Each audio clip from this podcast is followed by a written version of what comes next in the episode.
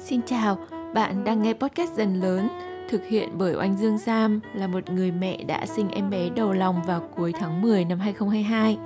Podcast dần lớn đã ghi lại hành trình mang thai em bé Mia và bây giờ tiếp tục ghi lại và chia sẻ hành trình dần lớn bên nhau của em bé Mia và của chính mình trong vai trò là mẹ. Podcast sẽ lên sóng vào tối thứ bảy hàng tuần trên kênh Spotify, Apple Podcast và Google Podcast.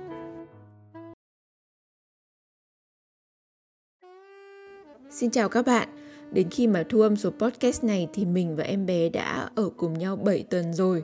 Số podcast của ngày hôm nay xin cập nhật một số thay đổi rất lớn trong những tuần vừa qua của hai mẹ con và rất nhiều những bài học mà mình đã dần vỡ ra trong hành trình chăm sóc em bé mà mình mong rằng với những chia sẻ của mình thì các bạn sẽ sớm biết về những điều này hơn và áp dụng sớm hơn với các em bé của bạn, không bị bỡ ngỡ trong quá trình chăm sóc con giống như mình việc mình mong muốn được chia sẻ với các bạn đã là động lực giúp mình ghi chép lại và làm số podcast ngày hôm nay, cũng như chắc chắn nó sẽ là động lực để mình tiếp tục làm những số podcast sắp tới. Hãy cùng bắt đầu số podcast của hôm nay thôi.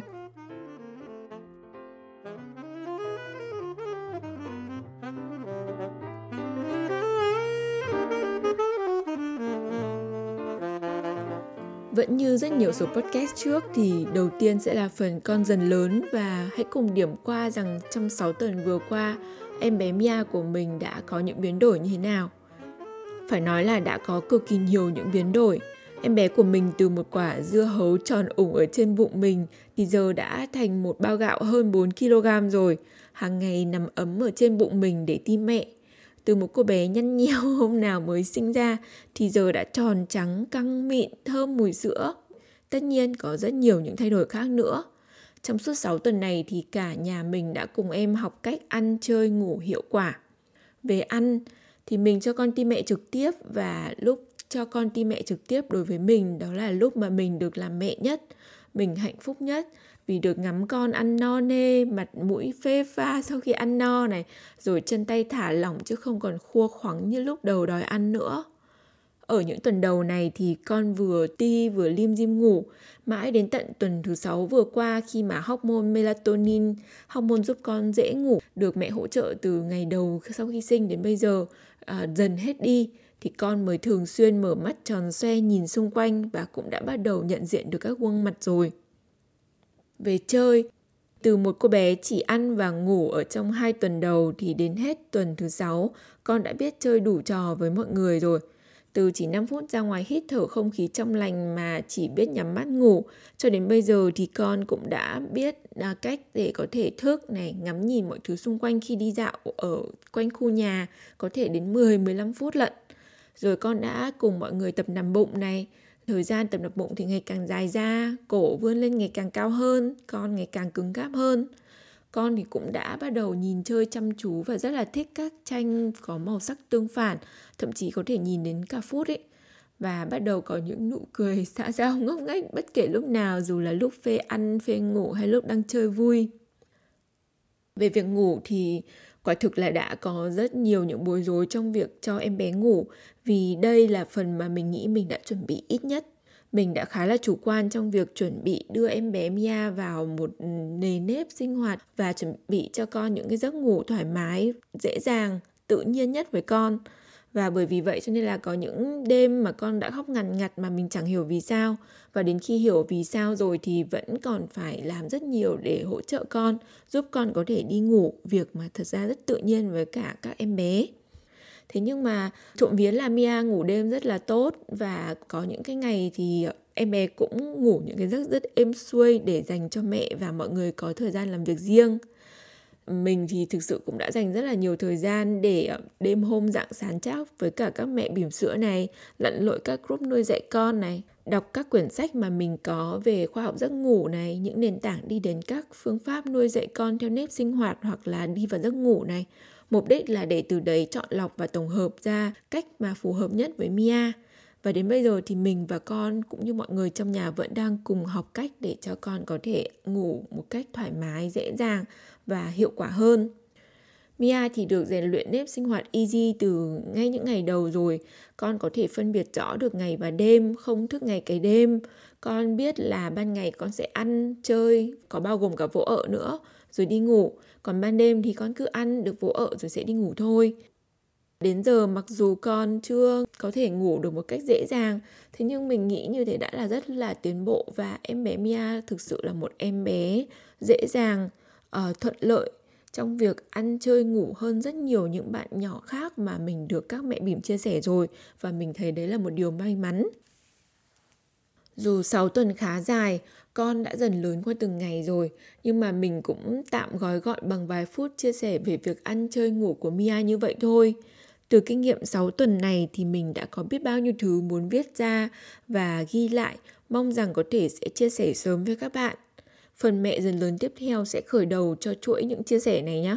Mong rằng sẽ được ừ, đồng hành với các mẹ bìm khác trong hành trình chăm sóc em nhỏ như mình và những chia sẻ của mình hy vọng sẽ góp một góc nhìn giúp cho các bạn có thể tìm ra cách nuôi con hiệu quả nhất.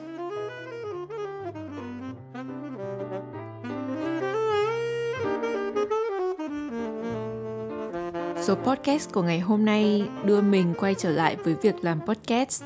Sau một vài tuần thực sự mình đã vật lộn với việc chăm sóc em bé, rồi vì việc chuyển nhà, rồi ổn định ở nhà mới.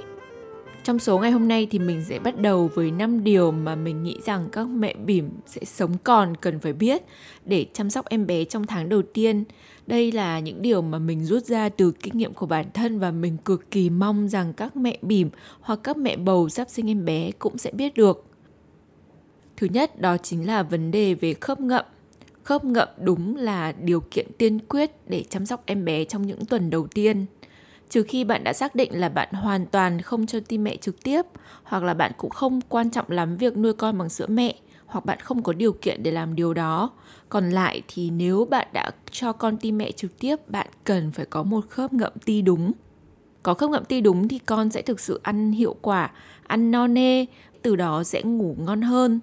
và khi con mút ti thì sữa sẽ về dần nhiều hơn kích sữa của bạn cho đến mức mà con cần và sẽ ổn định tương đối sau 2 tuần theo cơ chế cung cầu của con. Bởi vì vậy cho nên là nếu mà để cho con ti mẹ trực tiếp thì sẽ là tối ưu nhất cho việc đủ sữa cho con, cho dù sau đó bạn có hút máy đi chăng nữa. Bởi vậy mà bạn cần phải có một khớp ngậm đúng để việc ti mẹ được diễn ra thuận lợi.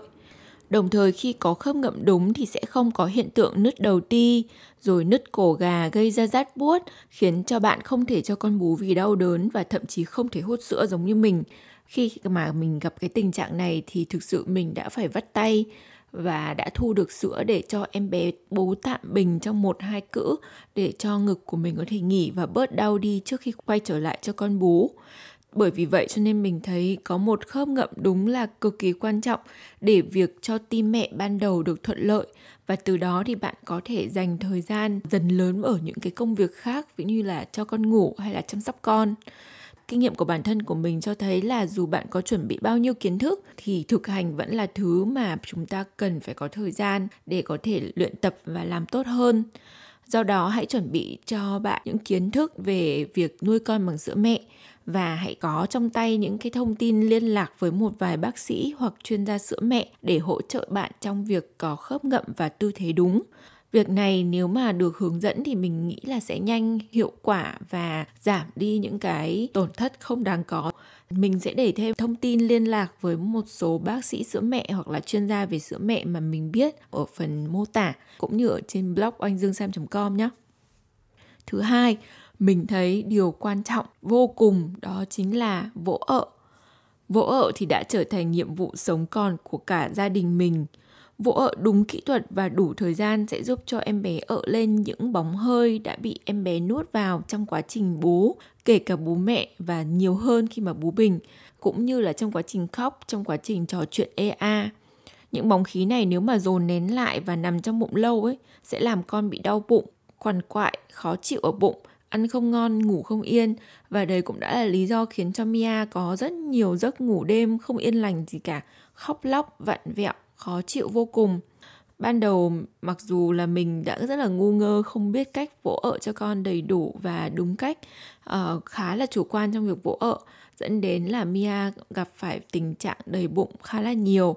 Nhưng mà sau đấy thì mình cũng đã cố gắng tìm hiểu cách làm đúng hơn, tốt hơn, hiệu quả hơn và cả nhà đã rất là cố gắng trong việc vỗ ở cho các em. Đêm con đi xong thì mình cũng vỗ ở dù ngắn hơn ban ngày nhưng mà như thế thì mình cũng yên tâm hơn để Mia đi ngủ mà không bị khó chịu ở bụng. Đúng là đến lúc này thì nghe được tiếng ợ của con chính là mục đích ờ, rất là lớn lao mà cả nhà đều muốn hướng tới. Cho nên hãy đừng như mình nhé, hãy vỗ ợ cho con ạ. Thứ ba, mình thấy khá là quan trọng trong 4 tuần đầu đó chính là rèn được nếp sinh hoạt cho con và phân biệt được rõ ngày và đêm. Ngay từ khi ở bệnh viện về thì mình đã thiết lập rõ ngày và đêm cho Mia rồi. Trộm vía là Mia cũng không bị lẫn lộn ngày và đêm cho đến ngay cả khi mà em bé hết tuần trăng mật. Đêm thì con ngủ ở trong phòng tối, khá là yên tĩnh cùng với tiếng ồn trắng. Chỉ có ăn, vỗ ợ rồi đi ngủ thôi. Còn ban ngày thì con sẽ được mang ra khỏi phòng này ở không gian sáng hơn, uh, ồn ào hơn. Con được ăn, vỗ ợ, sau đó chơi. Đủ thời gian thức ừ, có thể trong khả năng của con thì mới đi ngủ thật ra đấy chính là cốt lõi của nếp sinh hoạt easy uh, nó không quá phức tạp chỉ là tạo cho con những cái tuần tự sinh hoạt để con nắm được cũng như là mình từ đấy có thể đoán biết được để hỗ trợ cho con khi cần, ví dụ như khi con đói, khi bỉm con ướt, khi con buồn ngủ, hoặc là con ngủ đã đủ rồi và muốn dậy ăn còn lại thì cái khung giờ như thế nào cũng không cần nhất thiết phải quá cố định, mà thật ra ở trong 4 tuần đầu thì sẽ nương theo nhu cầu của con nhiều hơn Mia thì đã dần có nếp sinh hoạt Easy 3 sau khoảng 2 tuần đầu mà con ăn ngủ khá linh tinh để bú gộp, để giúp cho mình kích sữa. Sau đó thì con đã lên Easy 3 tiếng 15 phút và lên Easy 3 tiếng rưỡi ở thời điểm bây giờ. Mình thì nghĩ là ờ, có theo Easy hay không không quan trọng bằng việc là nghe nhu cầu của con, đặc biệt là trong những cái tuần đầu này có những cữ thì con có thể mệt hơn và ti mẹ ít hơn. Và bởi vậy nên con đói nhanh hơn, nên có thể con cũng dậy sớm hơn so với cả những cái cữ khác. Rồi có lúc con chán muốn đổi trò chơi chứ cũng không phải là do con đã buồn ngủ hay là con đói trở lại gì cả. Thì mình chỉ cần đổi không gian, đổi trò chơi cho con là con có thể chơi thêm một thời gian rồi mới đi ngủ rồi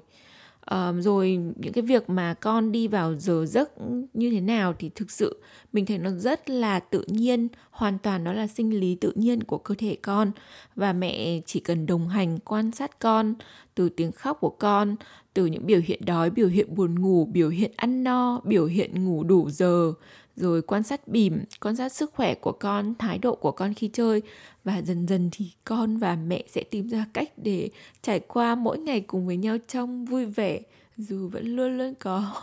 chuyện nọ chuyện kia, nhưng mà cơ bản là điều suôn sẻ. Vậy cho nên là bạn cũng đừng quá gọi là căng thẳng cũng như cứng nhắc trong việc áp dụng easy là phải nhất nhất theo những cái khung giờ cố định và đều trần chặn như nhau. À, lúc nào cũng phải thức một tiếng ngủ hai tiếng thì nó cũng không phải là cái đích đến của easy và đây chính là điều làm cho rất nhiều người hiểu lầm cũng như mang tiếng xấu cho easy hãy tìm hiểu cốt lõi của nó và tìm ra cách phù hợp để cùng đồng hành với con, chứ không nhất thiết nó phải là một khung giờ cứng nhắc hay nó phải là easy nhé thứ tư, một điều quan trọng nữa mà mình thấy là rất nhiều mẹ có thể đang hiểu lầm đó chính là việc mọi người đang nghĩ rằng hút sữa bằng máy là một điều bắt buộc để nuôi con bằng sữa mẹ trong giai đoạn này. Trước đây thì mình cũng đã nghĩ như vậy đấy, nhưng mà từ khi được học về sữa mẹ hiểu được về cơ chế cung cầu thì mình cực kỳ tự tin và mình hiểu ra rằng chẳng có máy hút sữa nào uh, giúp được mình có được nhiều sữa và nuôi con được đủ sữa bằng chính em bé đâu máy hút sữa có thể chỉ là dụng cụ hỗ trợ mà thôi sau một hai tuần đầu khi mà lượng sữa của mình chưa ổn định ấy, cơ thể của mình sau đó đã bắt được tín hiệu từ con và sản xuất đủ sữa cho Mia. Ừ, mình quan sát được điều đấy thể hiện qua bỉm ướt, bỉm bẩn này, qua thái độ ừ, rồi qua biểu hiện của con trong quá trình mà con sinh hoạt này. Để làm được như vậy thì từ tuần 36 mình cũng đã bắt đầu vắt sữa non 3 ngày một lần. Trong khoảng 1 đến 2 phút khi mà thấy giọt ừ, sữa chảy ra rồi là mình đã dừng lại. À, khi mà sinh Mia ra thì mình cho Mia ti thường xuyên theo đúng nhu cầu của con ở tất cả các cữ uh, trong hai tuần đầu thì mình cũng liên tục dùng cốc hứng sữa để hứng thêm ở phần bên ngực còn lại khi mà cho Mia ti. Và sau đấy thì cũng vắt thêm khoảng 5 phút ở phần ngực mà vừa cho con ti để kích sữa. Thì cái cách dùng cốc hứng này với mình thì nhàn hơn rất là nhiều so với cả dùng máy hút. Tuy nhiên bạn cũng có thể dùng máy hút nếu như việc dùng máy hút nhanh hơn hiệu quả hơn và tiện lợi hơn đối với bạn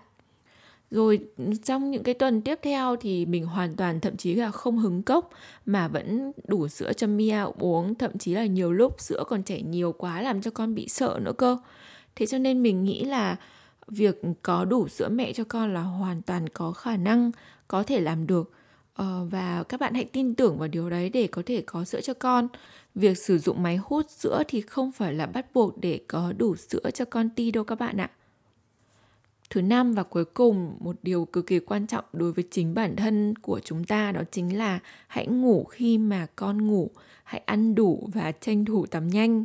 Đúng rồi đấy ạ, ngắn gọn chỉ có như thế thôi. Cũng đừng sợ béo vì chắc chắn là cho con ti rồi bạn sẽ đói và bạn cũng sẽ gầy tọp đi thôi. Nhớ là hãy uống cùng thật nhiều nước ấm rồi canh ấm trong quá trình ăn uống. Ngủ nhiều nhất có thể, ngủ ngay khi con ngủ và trong khi con ngủ nói thế chứ thật ra mình vẫn tranh thủ trong lúc con ngủ đi chat với các mẹ bỉm khác này, rồi đọc các cái group để tìm ra cách nuôi con, rồi chăm sóc con, tìm được các vấn đề mà con đang gặp phải là gì. Nhưng mà nhiều lúc rất là mệt rồi thì quả thực là mình cũng đành bỏ cuộc và chấp nhận là chúng ta có thể gác lại học sau. Nhưng mà nên ngủ cái đã, có tỉnh táo thì mới có thể làm được những việc khác hiệu quả được. Cuối cùng là hãy tắm tranh thủ uh, cứ lúc nào tiện lợi hãy căn giờ ngủ của con và nhờ một người hỗ trợ và đi tắm thật là nhanh để bạn có thể sẵn sàng cơ thể sạch sẽ thoải mái vui vẻ tinh thần tốt hơn. Um, việc ngủ đủ thì uh, giúp cho chúng ta cũng sẽ có sức khỏe có đủ sữa cho con. Việc um, dành thời gian tắm rửa thư giãn một vài phút ở một mình cũng sẽ giúp cho chúng ta có tinh thần tốt hơn nữa.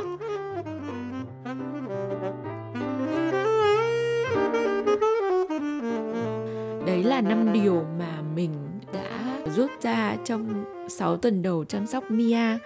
Mình nghĩ đây là năm điều cực kỳ quan trọng và quan trọng hàng đầu luôn ý, để chúng ta có thể trải qua giai đoạn này một cách dễ dàng hơn. Còn lại thì quả thực còn có rất rất nhiều điều khác mà mình đã lội không biết bao nhiêu group, đọc bao nhiêu cái post, chat với bao nhiêu mẹ bỉm để hàng ngày dần dần tháo gỡ và cùng mọi người trong gia đình chăm sóc Mia tuy nhiên, mình nghĩ là thời gian thì sẽ giúp cho chúng ta làm quen hơn với tất cả những việc này. Đến thời gian này thì mình cũng vẫn còn đang học. Thế cho nên là chúng ta hãy cùng cố gắng. Hãy ờ, học thật nhiều và thực hành hàng ngày với em bé, cũng như là nhận sự trợ giúp của mọi người xung quanh để có thể làm việc này tốt hơn số podcast của ngày hôm nay thì mình xin phép được dừng ở đây và mong rằng sớm quay trở lại với các bạn ở những số podcast tiếp theo để vừa ghi lại cái hành trình mà mình ở cạnh Mia trong những tháng năm đầu đời, cũng như là chia sẻ những kinh nghiệm của bản thân mình đối với các mẹ bỉm khác để chúng ta vừa có những nơi nương tựa, vừa có động lực để tiếp tục cố gắng ở trên hành trình còn rất dài này. Cảm ơn các bạn đã lắng nghe đến đây của số podcast này. Xin chào và hẹn gặp lại các bạn.